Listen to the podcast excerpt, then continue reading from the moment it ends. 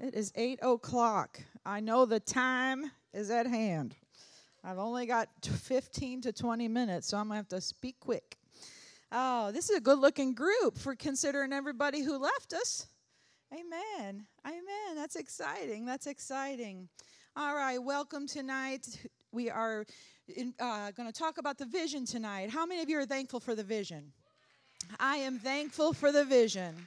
Amen. Reaching up in worship, reaching out in evangelism, and reaching in through worship, or in through discipleship. Excuse me, I know which vision pastor I am.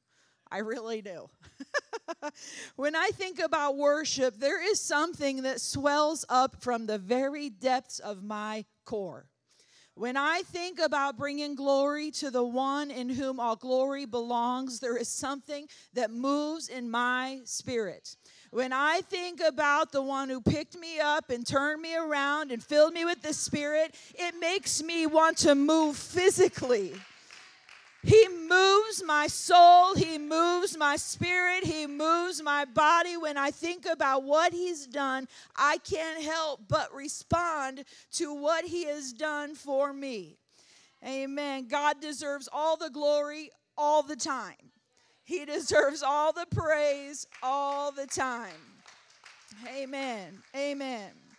Now, we have been taught as worshipers that our worship is in direct relationship to our level of revelation to who God is.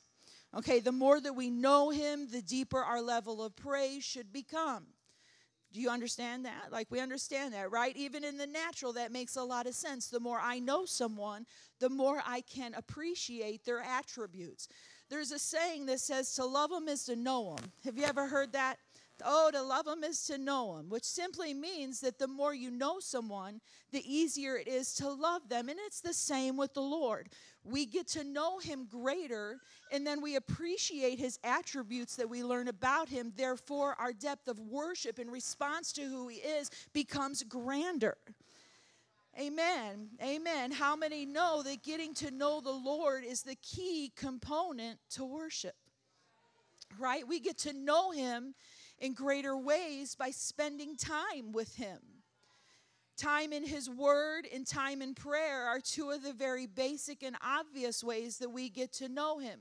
So when we spend time getting to know Him, then we know and we learn of his attributes, and then we can worship him in greater dimensions. We learn of him through the word in Romans 5 and 8. But God commendeth his love towards us in that while we were yet sinners, Christ died for us. This scripture exposes the heart of God. It shows his great love for us. When I was blinded and in sin and doing all kinds of wrong, the fact that Jesus died to save me from myself moves me to worship him. Amen.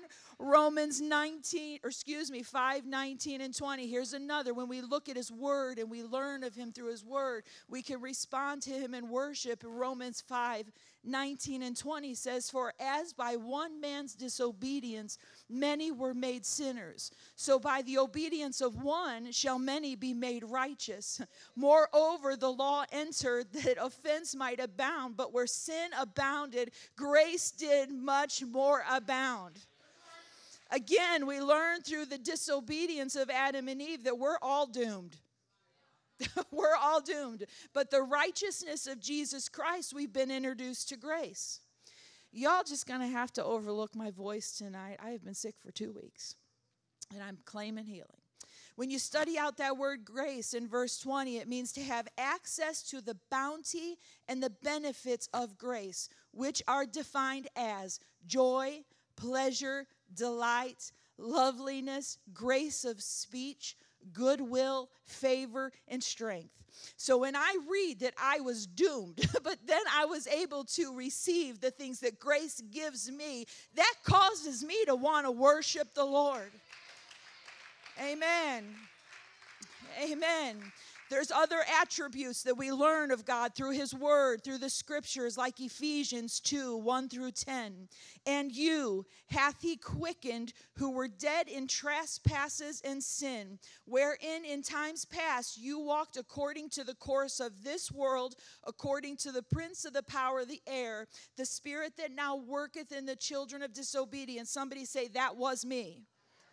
Verse 3 Among whom also we have had our conversations in time past in the lust of our flesh, fulfilling the desire of our minds, and were by nature the children of wrath, even as others. Somebody say, That was me too. Verse 4 But God, who is rich in mercy, for his great love wherewith he loved us, even when we were dead in sin, hath quickened us together with Christ. By grace ye are saved and hath raised us up together and made us sit therefore in heavenly places in Christ Jesus, that in the ages to come he might show the exceeding riches of his grace in his kindness to us through Jesus Christ. For by grace you're saved through faith, and not you of yourself. It's a gift of God, not of works, lest any man should boast. For we are his workmanship, created in Christ Jesus unto good works, which God hath both or before ordained that we should walk in him. I am telling you, when I see that I was blind and I was broken and I was a lustful child of wrath, fulfilling the desires of my flesh and my mind, but Jesus when I was in sin, came and afforded me the things that salvation and grace gives. That stirs me to worship Him. If you're thankful for that, why don't you take a minute and worship Him? Hallelujah, Jesus. Hallelujah, Jesus. Hallelujah, Jesus. Oh, you're so good. You're so good, God. You're so good. You're so good. Can anybody write it better?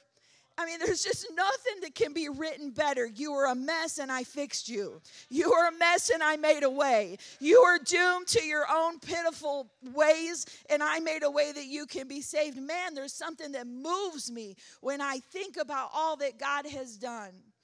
I love when the Lord uses His word to bring me to a greater knowledge of who He is. We get in Him and we pray every day. We get in Him and we read the word every day. Therefore, we learn of His attributes and we worship Him on a greater level. But here's a question that I want to propose to us tonight What do we do when God desires to use the circumstances of life to mold us and shape us into greater worshipers. Yes, He teaches us through His Word. And yes, He teaches us through our time of prayer. And yes, we respond in worship. But what will our response be when God chooses to use a circumstance of life to teach us the attributes about His character? What will our response be when He uses a difficult situation or even a disappointment to mold us into the worshiper He desires for us to be?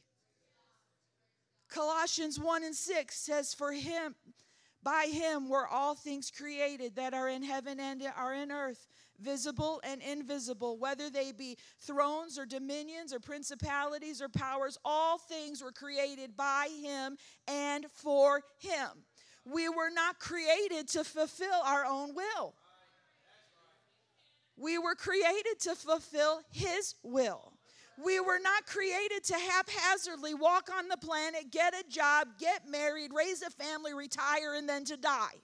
That is not the will of God. We were created with the purpose of bringing God glory and fulfilling His will. So, what are we going to do? When we're faced with these situations in life and God says, I want to put this in your life to teach you about who I am so you can worship me in a greater way. Will we complain? Will we blame Him? Will we retreat or isolate or become stagnant or walk away? Or will we learn of Him? And will we deflect all the glory to Him? Here's some things we know we know that in this life we will have trouble. We know that in this life we will have disappointments. We know that in this life we will have pain. We know that in this life we will have heartache and disease and crisis and even death. But what kind of worshiper are we going to become during these difficult times? Amen. So we can read the Bible that Jesus died for us and that he was buried and he rose again. But how can we really worship him as a Savior if we don't realize we're lost? How can we truly worship Him as a Savior if we don't experience repentance and baptism in Jesus' name and the infilling of the Holy Ghost? We can read it, we can know it conceptually, but it's not the same until we experience it, right? It's not the same. Someone teaches you a Bible study and you're like, yeah, that's good. But then you get in a service and you start to feel the presence of God and you're filled with the Spirit, and all of a sudden it clicks like, wow, that's what they were talking about. It's something altogether different when we experience it. So here's, here's the practical application. Here's the practical application. What are you going through right now? What circumstances of life have disappointed you? Are you in a current crisis? Is there a void in your life? Are you in a season of discomfort? Are you in a season of transition? Are you in a season of even grief? Whatever situation you find yourself in, I want you to ask yourself these two questions. Okay? Number one, who does God want to be for me in this situation? Who does God want to be for me? In this situation. Number two, how can it be used to bring him glory? Okay, those are the two questions I want you to think on. Who does God want to be for me in this situation? And how can it be used to bring him glory? Isaiah 53 and 5. But he was wounded for our transgressions and bruised for our iniquities. The chastisement of our peace was upon him, and by his stripes we are healed. How can we worship him as a healer if we never experience sickness? John 14 and 27 Peace I leave with you, my peace I give unto you. Not as the world gives, give I unto you. Let not your heart be troubled, neither let it be afraid. How can we worship him as the Prince of Peace if we don't experience a little bit of trouble? Matthew 11, 28 through 30. Come unto me, all the ye that are la- that labor and are heavy laden, and I will give you rest. Take my yoke upon you and learn of me, for I am meek and lowly in heart, and you'll find rest for your soul, for my yoke is easy and my burden is light. How can we worship him as the one who gives us rest unless we have a weary soul and a heavy burden? I don't like it either. it is what it is, right? So, again, I ask you about your circumstances, ask yourself these two questions Who does God want to be for me in this situation? And how can it be used to bring him glory? Amen. We're doing good. It's 8:13. Brother Ron, I got 7 minutes. All right. There are many people in the word who worship the Lord through experiencing difficulties and hardship. I want us to look at Paul and Silas for a moment. We're going to look at Acts 16 22 through 26.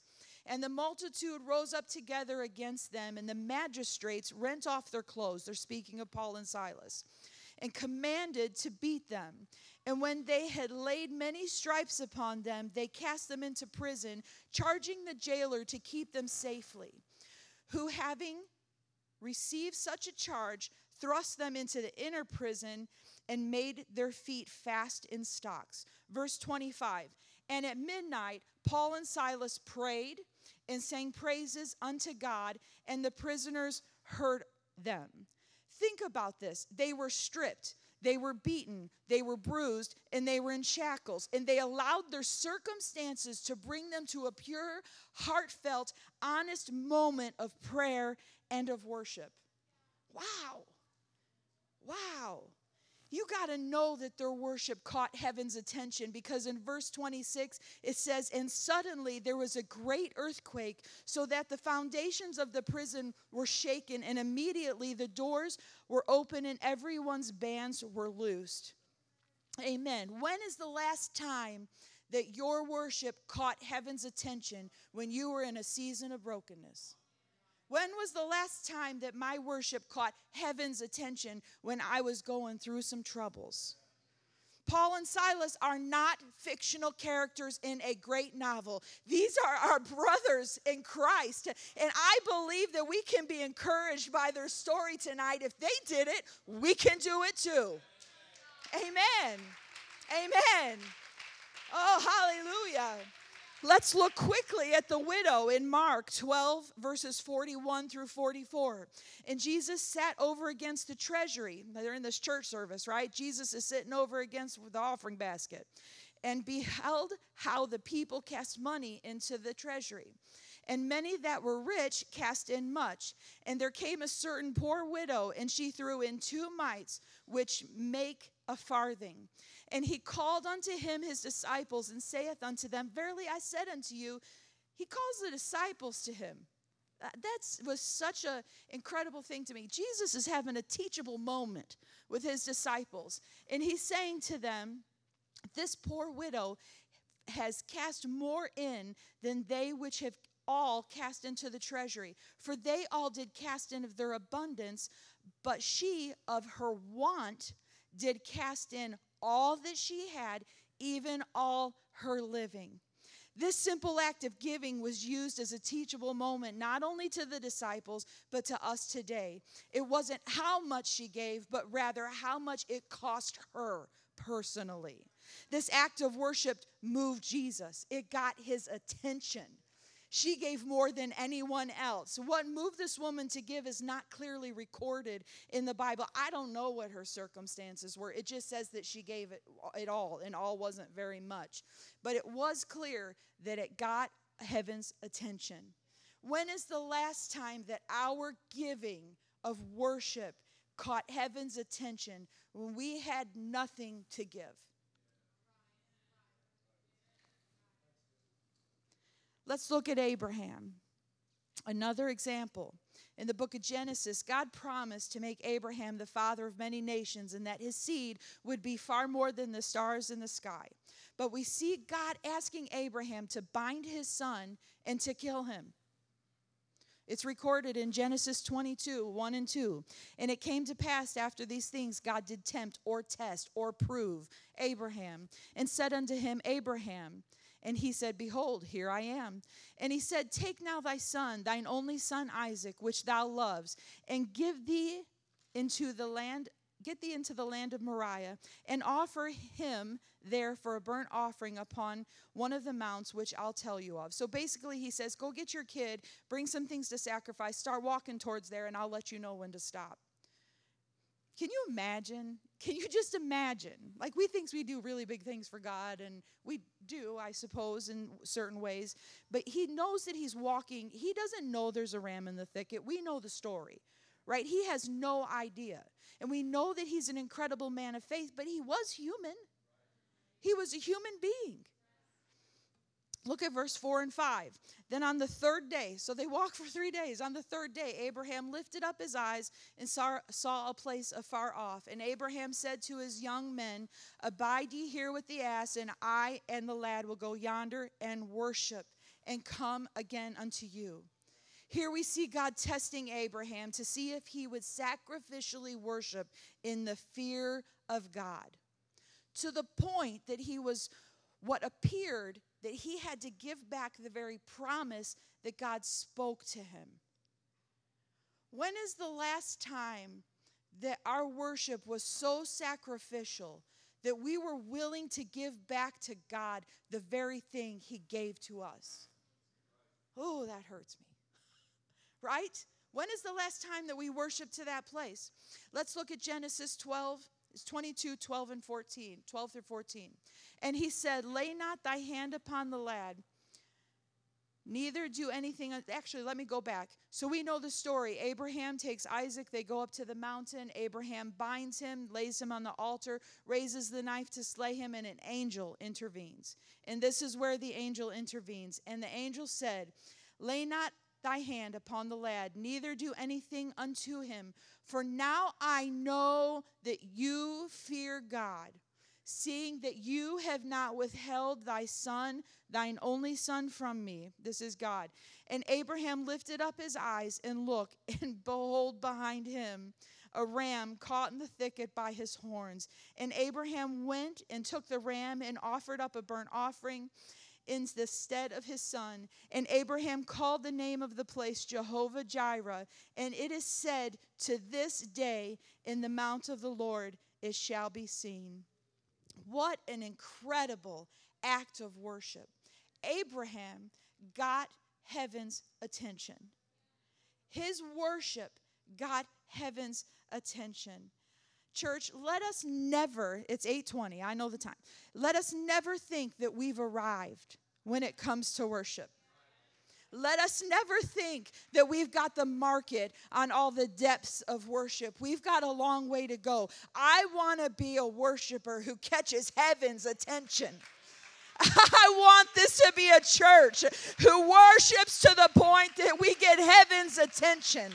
I want to see angels when I worship. I want to see the things of heaven brought down to earth when I worship. I want to sacrifice to the place that my worship will get heaven's attention.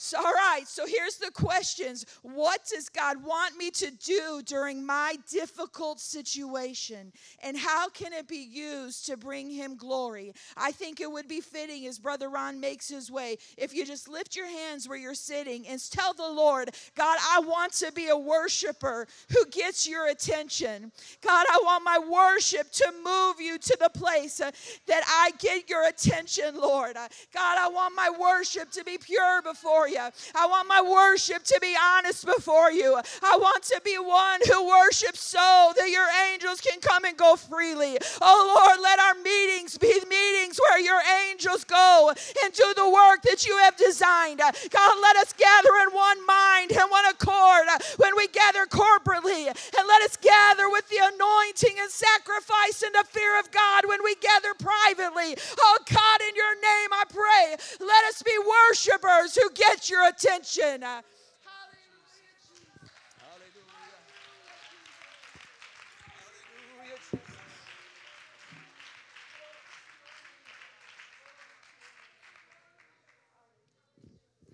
Amen.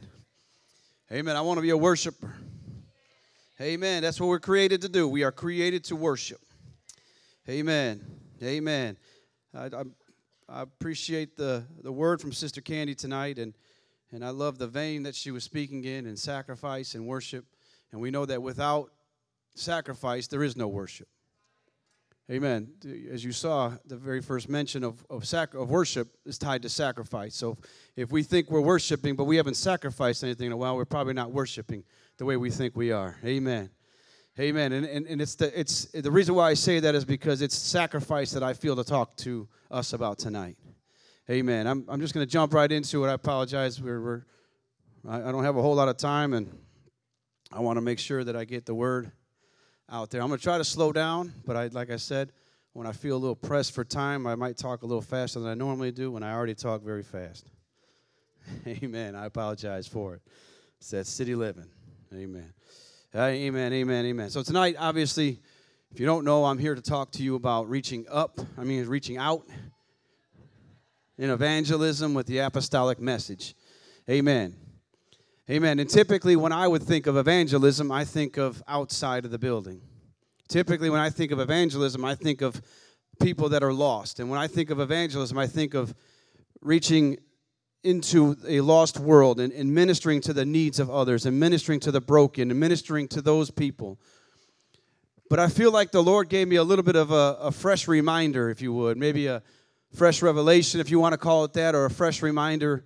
That sounds a little bit better to me. But I, I feel like he, he, he directed my thoughts and he, and, he, and he taught me tonight, or as I was preparing, is that yes, our thoughts and our focus is on reaching the lost, but reaching the lost doesn't begin out there. Reaching the lost begins right here. Reaching the lost begins right inside of our hearts.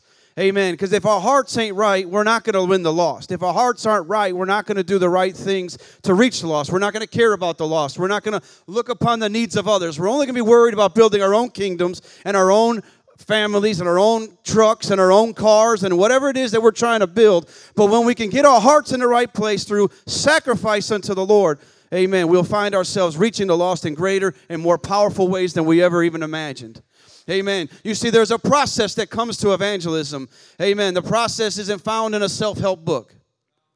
The process of evangelism isn't found in outside programs. Well, in that church, they're doing this program and it works. And that church is doing this program and it seems to be working. And you can do all the programs that you want to do, but if this isn't right, it doesn't matter what programs we do, the root, the process begins right here. Everybody look at yourself, point at your own heart, and say, This is where evangelism begins. Amen. Amen. We have to change some things within ourselves in order to get to the place where we can change the things about the world. Amen. If we don't change what's wrong with us, we can't change what's wrong with the world. Amen. I, I I'm going to try to slow down. I'm a little excited. I'm sorry. Amen. Amen. I got a whole lot of verses tonight. Right, Sister Lana? Yeah. John chapter 12, verse 24. Verily, verily, I say unto you, except a corn of wheat fall into the ground and die, it abideth alone. But if it die, it brings forth much fruit. Amen. Somebody say, much fruit. Amen. Now, I'm short on time, so I'm not going to go into a whole lot of depth of what Jesus is talking about here, or I'm sorry, or the scenario, but this is just after the triumphal entry. He rode in on the colt. Everybody's waving the palms. Blessed be the name of the Lord. Hosanna, Hosanna. And then some Greek guys walk up. They want to talk to Jesus. They want to see Jesus. And Jesus looks at his disciples and he says this Verily, verily, I say unto you, except a corn of wheat fall into the ground and die, it abides alone. Amen. But if it die, it brings forth much fruit. Amen. And Jesus is trying to, to, to teach them a principle, a biblical principle that says, in order for you to have life, I must die. That's what Jesus is saying. Because of my death that's coming up in a few days, I'm going to be able to bring forth eternal life for many people. I'm going to be able to bring forth much fruit to a broke and dying world. It only comes through a death of the Lord. Amen. So the principle that the, the Lord is teaching disciples that is in order for something to grow, something has to die. In the natural, that doesn't make a whole lot of sense, but in the spiritual, it makes a whole lot of sense. Amen. He's using an agricultural reference here to illustrate that because of the death that he's going to suffer, greater things are going to come. Amen. It's only through his death that we receive eternal life. It's only when we identify with his death that we receive eternal life. It's only when we identify with his the death, the burial, and the resurrection that we can walk in the newness of life and walk with an assurance that we're on our way to a greater place, that we're not stuck in this world, but we have an eternal home that rests in heaven. Amen. Amen. So, He's teaching about bringing forth fruit. He's teaching about bringing forth life. Amen. How does that relate to me? Well, often we'll see the word of God referred to as the seed. He also talks about our faith being a seed. Amen. And he talks about us being a tree. Before it could ever be a tree, it's first a seed. A tree cannot produce fruit until it grows. Amen. A seed that lies in the ground dormant and it's untreated does what? It dies. It just sits there. It abides alone. Unless the, the, the, the corn of wheat falls into the ground and dies, it just lays there. Nothing happens. Nothing changes. Nobody's affected by it. Nobody can eat from it. Nobody can be nourished by it. Amen. But when a seed goes into the ground and it dies, it will bring forth much fruit. Amen. Amen. The principle is this then unless we die to ourselves, we will never produce fruit in anybody else.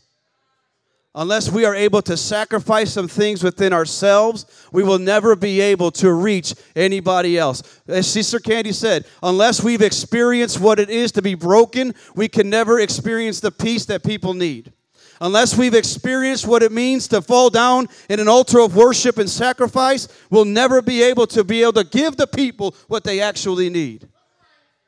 Amen. They don't need me, they don't need you. They need the Spirit of God that's in us. But the Spirit of God that's in us can only flow out of us if we'll allow our flesh to die.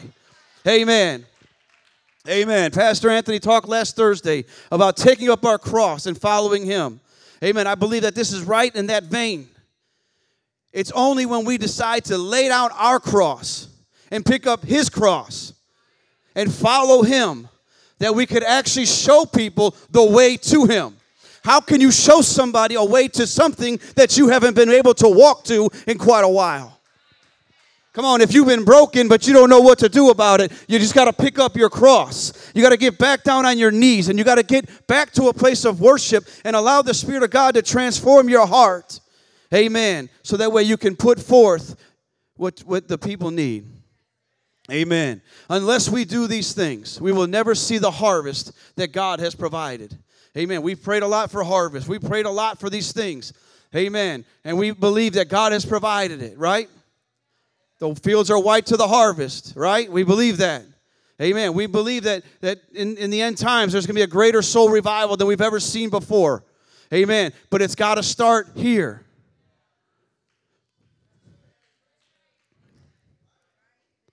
Before I die to myself, I live a life that pleases my flesh. Before I die to myself, I work to attain whatever feels good to me. Amen. Before I die to myself, I get a bigger house. Before I die to myself, I get a bigger car. Before I die to myself, I live a life dominated by the lust of the flesh, the lust of the eyes, and the pride of life. Amen. But when I die, and when I allow myself and my flesh to be put under subjection to Christ, then I find life. Then I find life, and I find life more abundantly. Oh, hallelujah.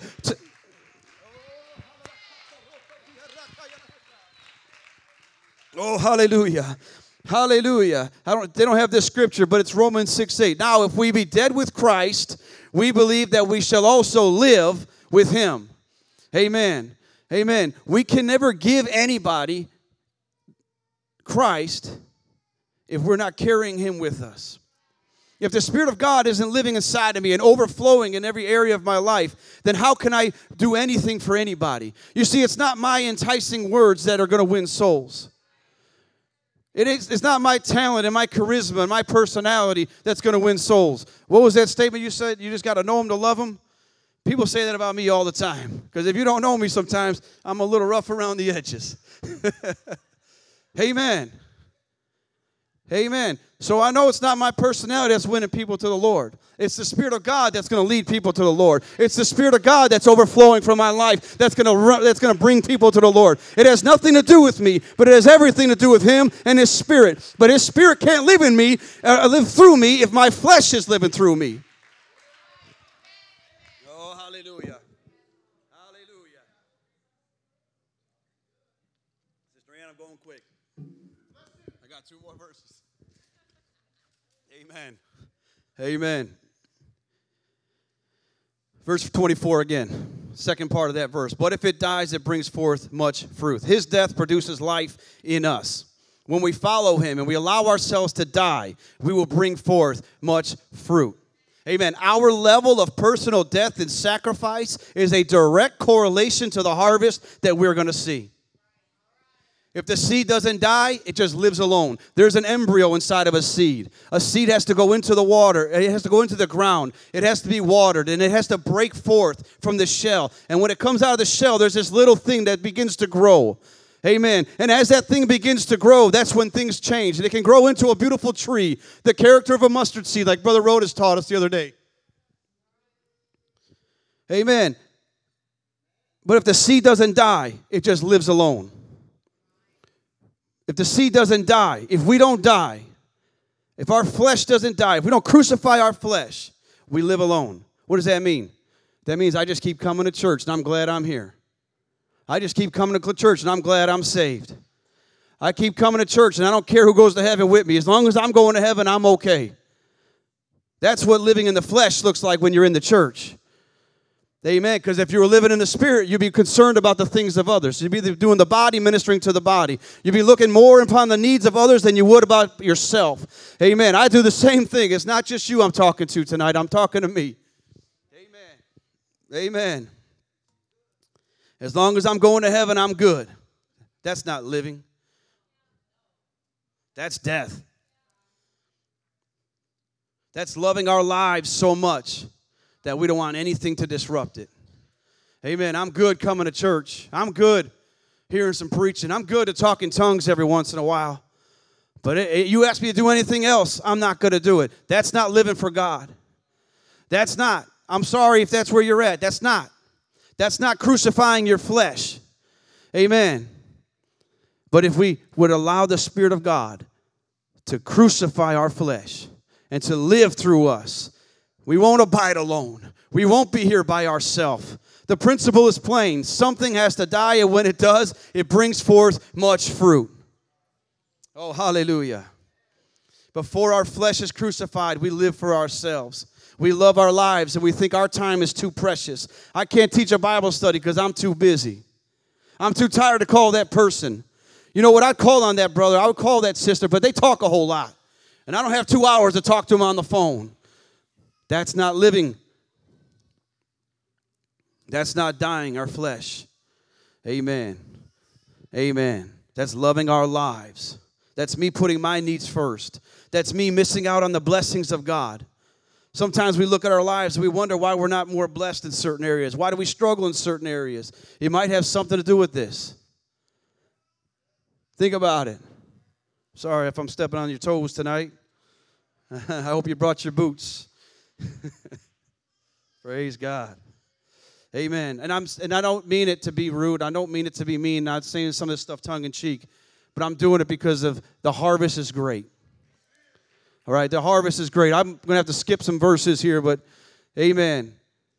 Amen. I'm just going to skip down to uh, here where it says the one of the biggest reasons we don't evangelize more is because our flesh is dominating our daily walk. Think about it. You don't have to raise your hand here, but think about it. I'm going to ask some questions, or let me just read off some reasons why we don't evangelize. And you don't have to raise your hand, but think if you relate to any of this. And I know you do because you wrote it down a few years ago. Amen. They might reject me. They might ask me some questions I don't know the answers to, and I'll be embarrassed. I don't have the time that it requires. I'm not qualified or equipped to reach out. I don't have the personality to do it. I'm more of an introvert than I am an extrovert. And what are all those reasons have in common? The flesh, me. It, it's how I feel. It's how it's going to affect me. It's how I, I can't do it, or it's I don't want them to think I'm an idiot, or whatever it is. That's us living. But how many know that when we die to ourselves, He, he makes us into brand new creatures? Amen. All things are passed away. All things become new. Amen. He gives us boldness. Come on, His Spirit brings all things to remembrance. What's impossible for man is possible for God. Hallelujah. He gives us every spiritual blessing. My Bible says that I can do all things through Christ who gives me strength. Oh, hallelujah. Come on, there's nothing that we can't do when we, when we sell out for God. There's nothing we won't be able to accomplish when we give our lives completely to God. Oh, hallelujah. Thank you, Jesus. Thank you, Jesus. Oh, hallelujah. Hallelujah. I, I, I'm just going to stick on this one little point. I apologize, but this personality thing, I've heard this a lot of times. Well, I don't have the personality to reach out. I just don't, you know, Brother Ron, it's easy for you because you, you, you can talk to, to a tree, you know, it's, so it's easy for you. But I'm not comfortable talking to people. And you're right. You're not comfortable talking to people. And neither am I sometimes. I'm not always comfortable talking to people, walking up to people and talking to them about the Lord. It's not the easiest thing to do.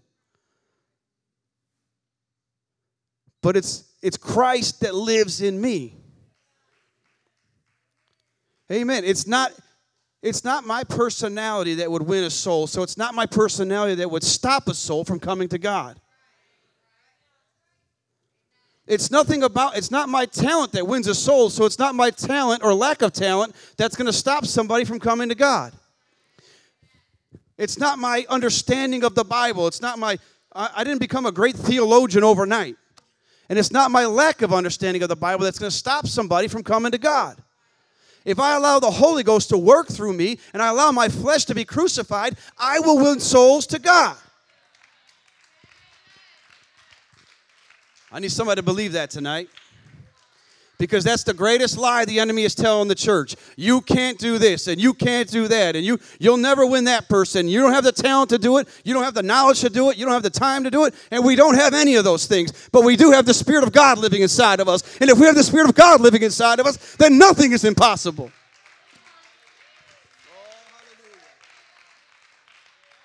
Oh, hallelujah. Oh, hallelujah. Praise God. There was two more verses there. He that loves his life shall lose it. He that hates his life in this world shall keep it unto life eternal.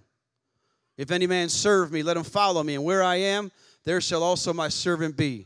If any man serve me, him will my Father honor.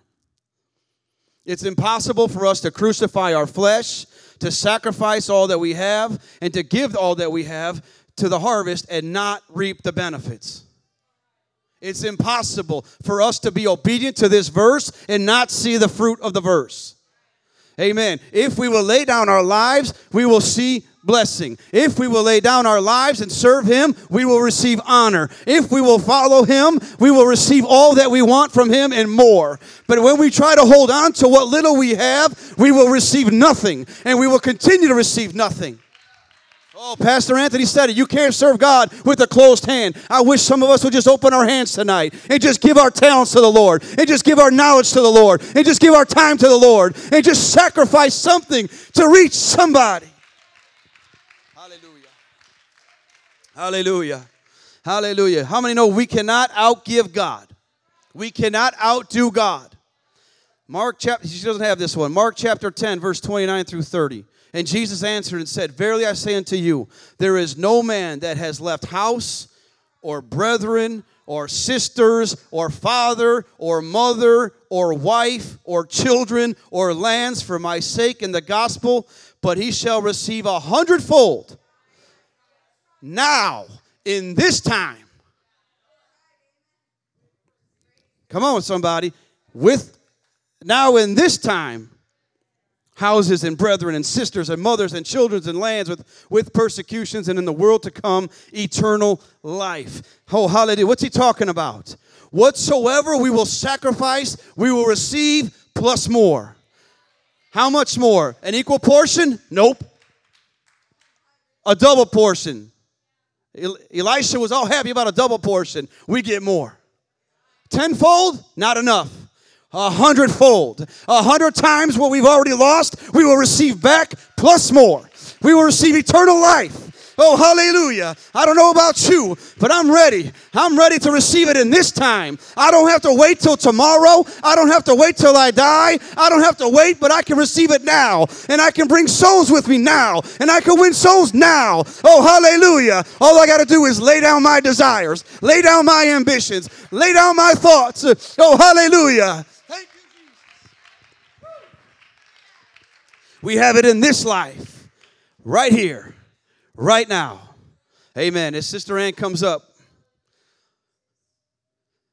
the Lord has a very simple message for this church crucify our flesh, lay down our desires, and He will bless us with the true riches of this world, which are lost souls coming to Him. Amen. If you believe that, would you close your eyes, lift your hands? Amen. Let's just pray that God would show us what we need to sacrifice, show us the way to live according to His word, and to receive this word into our lives. Oh, hallelujah. Come on, that's it. Lift your voices now. Oh, thank you, Jesus. Thank you, Jesus. Praise God. Praise God. Praise God. When, when Brother Ron was, was preaching up here, I could barely sit in my seat. I am so excited the Lord, I, I the Lord, I, I don't know about you preachers and how the Lord gives you a word, but for me, it's not like this big voice, you know, shouting down to me or this great big inspiration. It's normally something that I'm reading in my everyday devotion, something that I'm teaching at community group, um, something I'm reading a book about. And today, I just really told the Lord, I said, Lord, please, please don't let what I'm speaking about tonight be from me. I want it to truly be from you. And I think if we would have let Brother Ron go about five more minutes, he would have just completely preached my entire little message here. So but what's so amazing, the other thing I said is, Lord, if this word is from you, let it be confirmed by my fellow vision pastors. And that's exactly what the Lord is doing here tonight. He has a word that He is trying to get through to us tonight. And I'm so thankful. I'm so thankful for His goodness. So I'm going to get to it real quick. I think Brother Ron stole some, uh, some of my thunder that I stole from him last time we got up and talked, but it's only fair. Um, so, so my title tonight is The Cost of Discipleship the cost of discipleship. So, how many of you have heard these sayings? You get what you pay for, right? There, nothing in life is free. How many of you have said that to your kids sometimes? And then this one you should have learned in high school economics there is no such thing as a free lunch. You heard that one? um, the connotation in these sayings is that anything that's valuable or worth or of worth is going to be costly. And those things that are free for some actually were paid for by others. We often hear wonderful, powerful messages about the gospel, about how Jesus paid the price for our sins on the cross, how he died, how he was buried, and he rose again so that we could be made righteous. We hear about the free gift of the Holy Ghost that gives us power and authority to overcome our enemies and which is promised freely to all who would desire it. We hear how Jesus heals us, saves us, provides for us, protects us, puts our families back together, and praise God, all of that is true. Has He done that for you? He's done it for me. And I am so thankful for the, the good things that He does for us. Jesus commands His disciples, He commands us to freely share this hope filled salvation gospel message with our world. He commands us to do so. And yet, while we rejoice in the fact that Jesus paid for our sins on the cross and that our salvation is freely given to us, we must also understand that in order to be his disciples, there is no free lunch, and we will get what we pay for. Okay. There is a cost to being a disciple of Christ, and Jesus clearly makes it known throughout the Gospels. So, what does Jesus has, have to say about the cost of discipleship? Let's look at John 14, 28 through 30. For which of you, intending to build a tower, sitteth not down first and counteth the cost, whether he have sufficient to finish it? Lest haply, after he hath laid the foundation and is not able to finish it, all that behold it begin to mock him, saying, This man began to build and was not able to finish. So, to put Jesus' question into perspective today for us, Jesus is asking who of us would start to build a house without first considering how much it's going to cost and whether or not we had enough money to finish it, right? That would be foolish if we didn't think about the cost and and you know see if we had enough money to pay for it or if we could get enough um, in a loan to pay for it so that would be foolish to start to build without knowing the cost so if we look in chapter 14 and i don't think i gave you the scripture but if we go up to verse 25 or back to verse 25 we see that there's a great multitude following jesus this day Okay, so in this multitude, there were probably people who had heard about Jesus' miracles. Many had probably seen his miracles, and some may have even experienced a miracle. It was to this crowd that Jesus asked that question. Okay? While the miracles that he performed were freely and generously given, Jesus was letting the multitude know that not everything in his kingdom was going to be free. There was a cost they would have to pay to be his disciples, and they needed to count that cost before they made the decision to follow him. He was upfront and he was transparent about the cost. So, what did Jesus tell the multitude it would cost them to follow him? In verse 33, he says, So likewise, whoever he be of you that forsaketh not all that he hath, he cannot be my disciple. He told them that they would be required to give up everything in order to be his disciple. And when he said everything, he meant everything. We see this requirement in action when the rich young ruler comes to Jesus, desiring to become one of his disciples. The young man had paid the price of being obedient to the commandments since he was young. But when Jesus told him to sell all that he had to follow him, he was unwilling to give it all away. And thus he left Jesus full of sorrow. Verse 26 through 27, Jesus says, If any man come to me and hate not his father and his mother and wife and children and brethren and sisters, yea, and his own life also, he cannot be my disciple. And whosoever doth not bear his cross and come after me cannot be my disciple. So here Jesus is telling the multitude that the cost would require them to give up their families, their lives, and their self will. That's a high cost, isn't it? It's a high cost. God's word does not change, and he does not change. So for the modern day disciple, we too must follow the cost to follow him. We must also be willing to give our all. We must be willing to forsake everyone and everything in our lives, including our self will, our hopes, and our desires.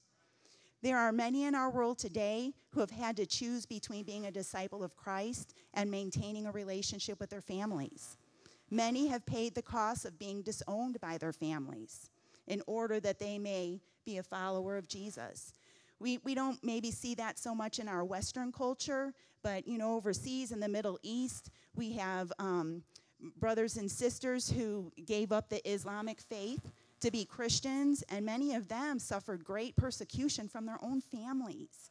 You know, many have been beaten and disowned, kicked out of their homes, and left out on the street because they chose to be a disciple of Christ. And I know that's kind of hard for us to maybe fathom, but if you could just think about that for a minute, you know, to have your families, your mother and your father, your brothers and sisters to reject you in that way, that's a high cost to pay.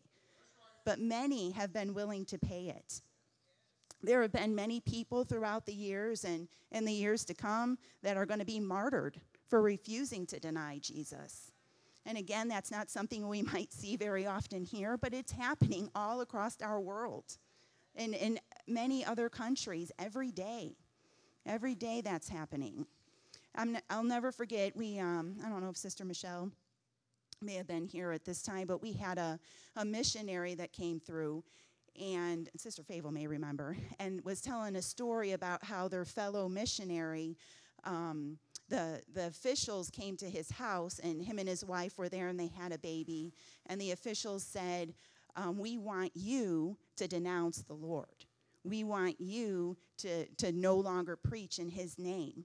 And they said, we're, I'm not going to do that. We won't do that. And they said, if you don't do it, we're going to kill your baby. Imagine that. Just think about that for a minute. And so they said, we're not going to do it. We are disciples of Christ and we will continue to preach in his name. And those officials took that precious little baby and threw the baby through the window of that house, killing that little baby. What a cost. What a cost that is. You know, and when we think about the things that the Lord may be requiring from us, you know, sometimes we think, oh, Lord, that's just too costly. I don't think I can do that. Think about those brothers and sisters that we have who have paid a much, much higher cost than we have or may ever will. Matthew 16, 24 says, Then Jesus said unto his disciples, If any man will come after me, let him deny himself and take up his cross and follow me. We all know the scripture well, and we often say, Yes, Lord, and Amen. But when it gets down to our everyday practical application of this scripture, are we being a doer of the word or a hearer only? Do we obey this command on a continual, consistent basis, or only when we feel like it, or only when it's easy and convenient. Sometimes we love things in the abstract more than the concrete. We love the idea, but not the actual implementing of the idea. We all like the idea of being lean, strong, and healthy. Amen? but are we willing to pay the price for it? Are we willing to stop eating the greasy hamburgers and the Snickers bars are we willing to get up off of the couch and exercise or go to the gym or run around the block a few times? The idea is great, but the effort it requires to be healthy may be more than we're willing to put forth. There is a quote I read recently. It says, Cut and slash, doctor, but don't make me bleed. we all want the benefits of being a disciple. We ask to become more like Jesus when we pray. We sing songs of worship that proclaim that we want to be more like him. I thought of a song, but I'm not going to sing it. We, we want him to cut away things in our life that are not pleasing to him. But when that cutting process gets painful, and figuratively speaking, we see the blood start to flow, that's when some of us cry out for him to stop because the process is too painful and it's too much of a cost, and we're not willing to pay it. When Jesus was arrested, the Bible tells us in Luke 22 54 that when they took him to the high priest's house, Peter followed afar off. Peter followed close enough to maintain visual contact with Jesus that night, but far enough away to avoid association with him. He was close enough so that Jesus could see that he was still following him, even when all the other disciples had scattered, but he was still far away enough to escape the consequences of being his follower. Some of us want to be disciples of Jesus because of the blessings and miracles that he offers.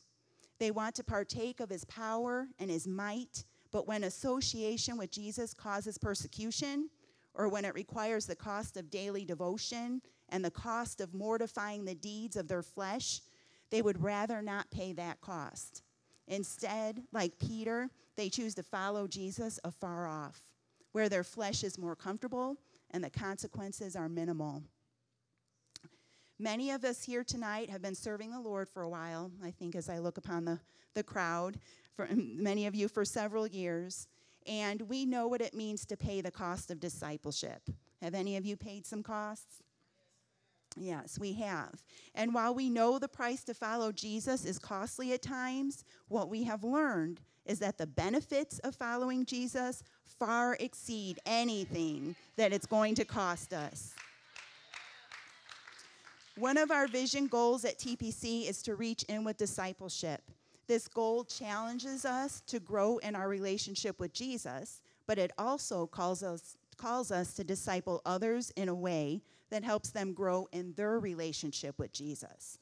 So, when it comes to discipling others, we should be mindful about the cost of being a disciple of Christ. Like Jesus, we need to be upfront and transparent with them about the cost of discipleship. While we share the love of Jesus and the good news of the gospel message with others, we should also let them know that in order to become a disciple of Christ, Jesus requires us to make a commitment and to follow him and to obey his word. Many times we see people in our altars experiencing a wonderful outpourings of God's love. They get baptized, they get filled with the Holy Ghost, we rejoice with them. They come to church a few times after that, and then we don't see them anymore. I've had the opportunity to talk with many of these precious people. And oftentimes, what I find is that after the initial joy and excitement that they had from their salvation experience begins to subside, and they have to start making some real changes to their everyday living, they begin to realize that there is a cost to serving Jesus. It may be the cost of their time, the cost of their resources, the cost of being faithful to church, the cost of being obedient to the word, or the cost of surrendering the de- desires of their flesh. It's during this time that they are counting the cost of serving Jesus and they are going to make a decision as to whether or not they're willing to pay it. This is a critical time for the church, for you and me, to come alongside them and to encourage them. They need to hear our testimonies. They need to hear our personal stories and experiences. We need to share with them how, how there were times in our own lives when we submitted to the Word of God even when we didn't want to. We need to share with them how and why we made those hard decisions and the results of our obedience. We need to also share the stories of when we failed to submit to the Word and what we learned as a result of our disobedience. We need to share with them how the Lord blessed us through our obedience and assure them that He will do the same for them. All right, if he did it for us, he's going to do it for them. We need to give them concrete examples from our own lives of times when the price we paid to follow Jesus paled in comparison to the blessings that we received in return. While Jesus commands his disciples to share the gospel with our world, he also commands us to teach him his word. Matthew 28, 19 through 20 says, Go ye therefore and teach all nations, baptizing them in the name of the Father and of the Son and of the Holy Ghost, teaching them to observe all things, all things whatsoever I have commanded you. We see from the scripture that we have a responsibility to teach new believers the word of God after they apply the gospel to our, their lives. We don't just tell them about the gospel and then leave them, right? We have to teach them now. We have to teach them how to live for Jesus, what we have learned, and what they need to learn in order to grow and mature in Christ. If we fail to come alongside them and encourage them with our testimonies and edify them with the truth of the word, they may succumb to the lies of the enemy, the lies that say the cost of discipleship is too high and are more costly than what they can afford. We need to teach them about the benefits that come from being a disciple. We need to constantly remind them of those benefits as they learn to follow Jesus. So take a minute and think and look around the room and see which of our new believers aren't here right now. And I guarantee that they need to hear this tonight. They need to hear uh, our encouraging words and our hope filled words and what God has done for us and He will do for them. So, what are the benefits of discipleship? And I'm almost done. Mark 8 35. Jesus says, For whosoever will save his life shall lose it. But whosoever shall lose his life for my sake and the gospel's, the same shall save it. When we lay down our lives for Jesus, we gain eternal life. Eternal life. This life, the Bible says, is like a vapor. We're here today, gone tomorrow. It's just an instant. But when we willingly lay down our lives now, we get eternal life with Him. When we crucify our flesh to follow after Jesus, He gives us life more abundant than the one we willingly lay down. The life He gives us is full and overflowing with His peace and joy. Mark 10 29 through 30. And Jesus answered and said, Verily I say unto you, there is no man that hath left house, or brethren, or sisters, or father, or mother, or wife, or children, or lands, for my sake in the Gospels, but he shall receive a hundredfold. Now in this time, houses, and brethren, and sisters, and mothers, and children, and lands with persecutions, and in the world to come, eternal life. Did we just hear that scripture earlier? Sounds familiar. I think you should read this a couple of times this week because Jesus is talking to us. So, while being a disciple of Christ, Jesus has caused some believers to be rejected and disowned by their families, like I said earlier, but they in turn are blessed with a whole new family, the family of God. They become part of the body of Christ where they have fellowship and kinship with a new family of fellow believers. Verse 31, Jesus says, But many that are first shall be last, and the last first. When we pay the cost of putting our needs and wants last and putting His will first, we have the promise of being first in His kingdom to come. Matthew 6, 31 and 33. Therefore, take no thought, saying, What shall we eat, or what shall we drink, or whither, all, whither withal shall we be clothed? For after these things do the Gentiles seek. For your heavenly Father knoweth that ye have need of all these things. But seek ye first the kingdom of God and his righteousness, and all these things shall be added unto you. When we pay the cost of making his kingdom's purpose first in our life, we have the promise that all of our earthly needs will be met. Church, our God is so good. He never requires more than we can give. Our Lord is patient and He is kind and He knows what we can handle. As, in closing, as you stand, I'm, I'm reminded of the story of James and John when they asked Jesus if they could sit on his right hand and his left hand after he set up his kingdom. They were basically asking for a place of authority and blessing in his kingdom. Jesus asked them if they could drink the cup that he was to drink and to be baptized with the baptism he was to be baptized of. The cup that Jesus spoke of was symbolizing his impending suffering, and the baptism he spoke of was referring to his soon death. The two disciples, in their zeal, responded wholeheartedly, Yes, yes, we can. But they did not have a true understanding of what Jesus was really asking them. Sometimes we say yes to his word without understanding the implications. Jesus did not chastise them for their ignorance, nor did he go into detail to explain what he meant. He simply told them that they would indeed drink of the same cup and be baptized with the same baptism. At that point in time, more than likely, Jesus knew that James and John were not ready to pay the future cost of discipleship. As disciples in the years to come, they were going to suffer many persecutions for the sake of the gospel, and at least a, one of them, James, would die as a martyr.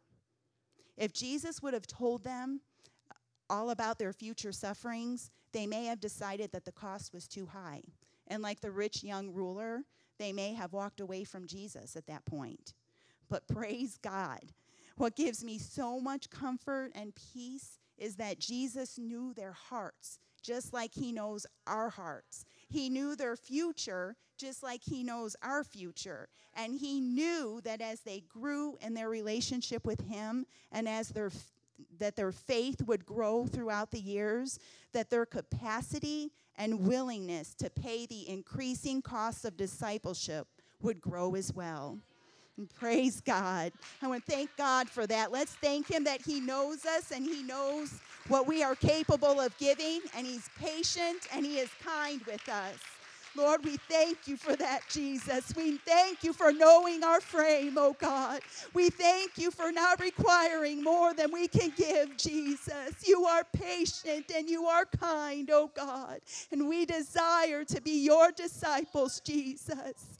Help us, Lord, to be willing to pay whatever cost you require of us, Lord. For we, Lord, will be blessed beyond whatever we give, Jesus. And we give you the praise. As Brother Ron comes up, we'll close out. Thank you, Jesus. Praise. Hallelujah. Come on, let's lift up our voices a little bit now. Oh, hallelujah. Come on, the Lord is obviously talking to us tonight. Let's lift our, let's just close our eyes for a moment. Lift our hands, let's lift our voices. Oh, hallelujah. Let's just respond to what we heard tonight. Come on, he's, he's talking to us about sacrifice. He's talking to us about sacrifice. Oh, hallelujah. These altars are open if you need to come.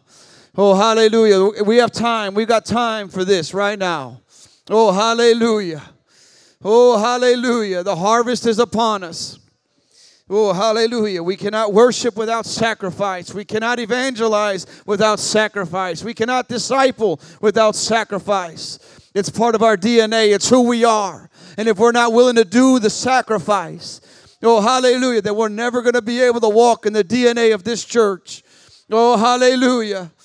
Come on, that's it. As you come, just lift your voice.